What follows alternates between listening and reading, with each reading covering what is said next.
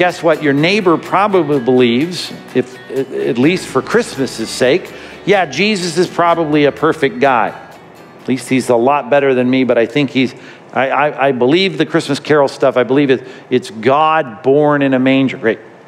You affirm that, which again, I think they just give tacit approval to, but nevertheless, we're not claiming anything different here. The book that I have is God's product, utilizing human authors, which just like Mary was probably seen in the reflection of Jesus' face to some extent, so we can see Luke's reflection in his writing and Paul's reflection in his writings and Peter's reflection, and yet the end result, because of the Holy Spirit superintending, overshadowing, carrying along of those author, authors, we have a product without error in the original manuscripts. What I want to do is think about the bigness of that claim. That is a gigantic claim. That what we're saying is that we have God's Word, and more on that. We'll look at how the Bible says that about itself. But I like to illustrate it by my table tennis skills. If I were to tell you tonight, we've got a couple ping pong tables on campus somewhere, and I said, you know what? I just want to tell you, I'm a good ping pong player. If you really have some macho vibrato, uh, bravado, you might be like, well, we'll see about that if you got some time after church tonight. But if I upped it and said, no, no, no, I am a great ping pong player, you might say, if you're so great, you wouldn't use the word ping pong, you'd say table tennis. But let's just say you now start to lean forward because you think, well, I'm, I'm a really good ping pong player too. You're getting a little cocky. If I said, no, no, no, you don't understand, I am a flawless ping pong player. See, now you're, you've got a whole different response to that. If I said, no, no, no, I, maybe I'm not clear, I am a perfect ping pong player. Matter of fact, let me elaborate. I've never hit a bad ping pong shot, and I never will. Now, that's a long way from me getting up saying, hey, you want to play after church? I'm a good ping pong player. If I stood up and said, I've never hit a bad ping pong shot, and I never will, you've got a different emotional reaction to that. Because the bigger the claim, see, the fewer options you have in responding to it. The bigness of the claim is gigantic in the, in the argument that we're making to our generation. We're not saying, hey, you know what, the Bible is a good book. We're not saying that. I know they call it the good book, but it's not claiming to be a good book. You say, I'm a great book. Well, I guess perfection involves greatness, but that's not the claim of the Bible that this is a great book like the Pali Canon and the Quran and the Book of Mormon that everyone thinks is so great. Well, the Bible's a great book too. We're not saying that flawless book? Well, that's exactly what the Bible is saying about itself. The claim is huge. The bigness of the claim is that every word of God is, is flawless, Proverbs 30. A perfect book. It's exactly what the Bible says. Psalm 19, 7. The law of the Lord is perfect. That's what it claims about itself. My words shall stand forever. It's an eternal book. Heaven and earth will pass away, but my words will never pass away. That's gigantic.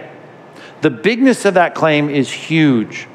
And I think it's good for us in our generation to recognize that, that this is an absolute claim, it's not a comparative claim. We're not saying, as I often say, this is man's best thoughts about God. We're not even saying, hey, this is the best chance we got at hearing from God. We're not saying that the Bible contains some thoughts that are, I don't know, as we would say in the modern use of the, of the word, inspired by God. We're not saying that in a modern definition of the word. We're not saying this is a, a book that can really do things in your life that other books can't do. We're, we're making an absolute claim. At least that's what the Bible is claiming about itself. Well, of course, when you start talking in those terms, you could say anyone can claim that any book is God's word. I could write a book tonight before I go to sleep. It'd be a short book, considering how tired I am, but I could write a book that claims to be the Word of God. I could write a book that claims to be flawless. I can stand up here and say that I'm a flawless ping pong player. I can do that. It's easy to say it. Anyone can make those big claims. But if you make a big claim like that, and someone says, well, anyone can claim that, Yeah, anyone can claim that, and any book can claim that, but there's no halfway response to that. Do you follow me on that? There's no way that I can have a kind of medium response to a statement like that. You could have a medium response to the statement, I'm a pretty good ping pong player, but you can't have a medium response to, I am a perfect ping pong player. You're going to either have to believe that I'm a perfect ping pong player or you're going to have to dismiss me as, as crazy. As a matter of fact, just like Lewis presented regarding the divinity of Christ, the argument that you might have heard of, liar, lunatic, or Lord, that same analogy works as it relates to the Bible.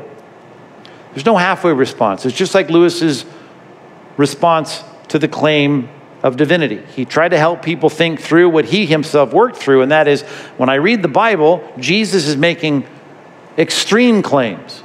He claims equality with God.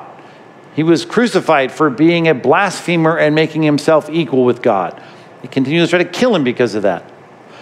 And as Lewis said, listen, if that's false, you got one of two options. Either he knows it's false, and if he knows it's false, then he's a deceiver and he's a liar. And now I'm dealing with someone that I'm trying to be told by people in churches to respond positively to, but he's a liar because he knows he's deceiving because he's making an outrageous claim, and if it's false and he knows it, then he's a liar. If he didn't know it, then he's crazy, right?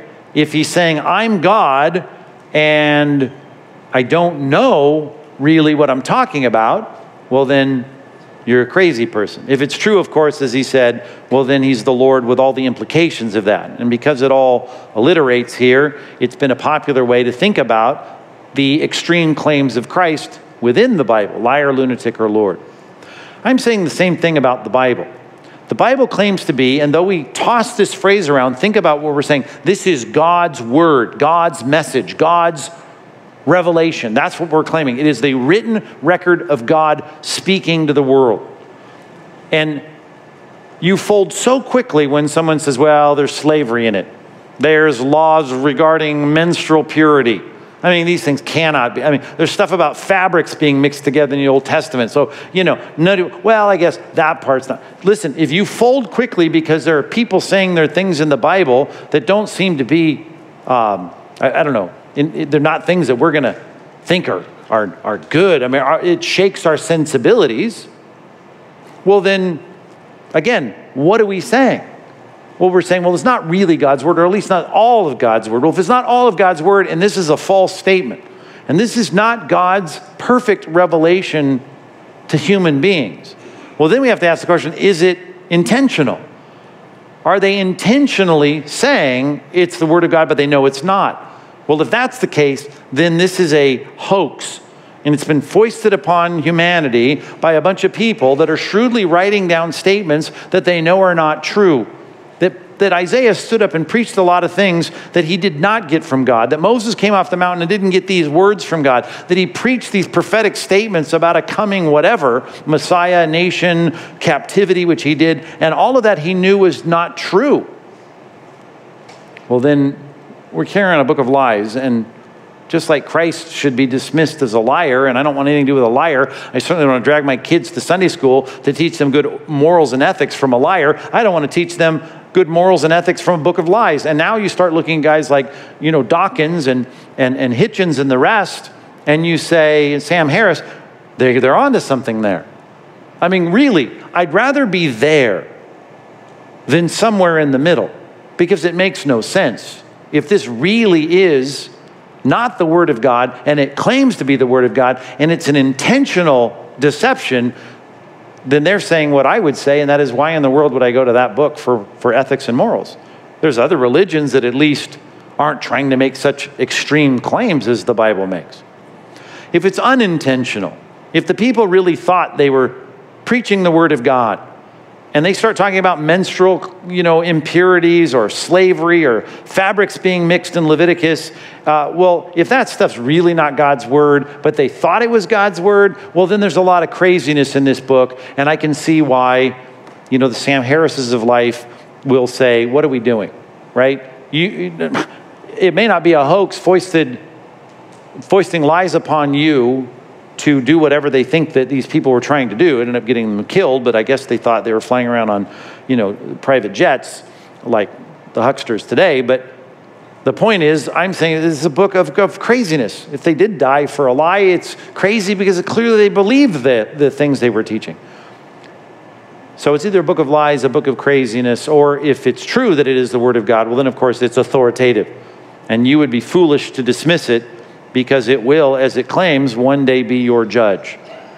Jesus said, I didn't come to judge you, right? You got to judge. It's this book you keep quoting, right? Moses is going to judge you. This book is going to judge you. It speaks of me, and you're rejecting me. So you got three choices here book of lies, book of craziness, or authoritative truth. So the guy that says, well, any book can claim to be the Word of God, I'm, I'm all about that. You're right. Any book can claim to be the Word of God. And then engage in circular reasoning to say, well, I believe it's the Word of God because it says it's the Word of God. And why do I believe it? Well, because it says it, because the Word of God says it's the Word of God. Well, if that's the way we're going to think this through, I'm fine with your neighbor saying any book can claim that, but I'm not going to say, well, then we'll come to church because I'm going to teach your kids how to live by the ethics of the Bible. I'm going to say, well, if it's wrong, then it's a book of lies, it's an immoral book, or it's a book of lunacy and craziness. But if it is the Word of God, and it's the exact record of God's revelation to man, then I ought to live by it.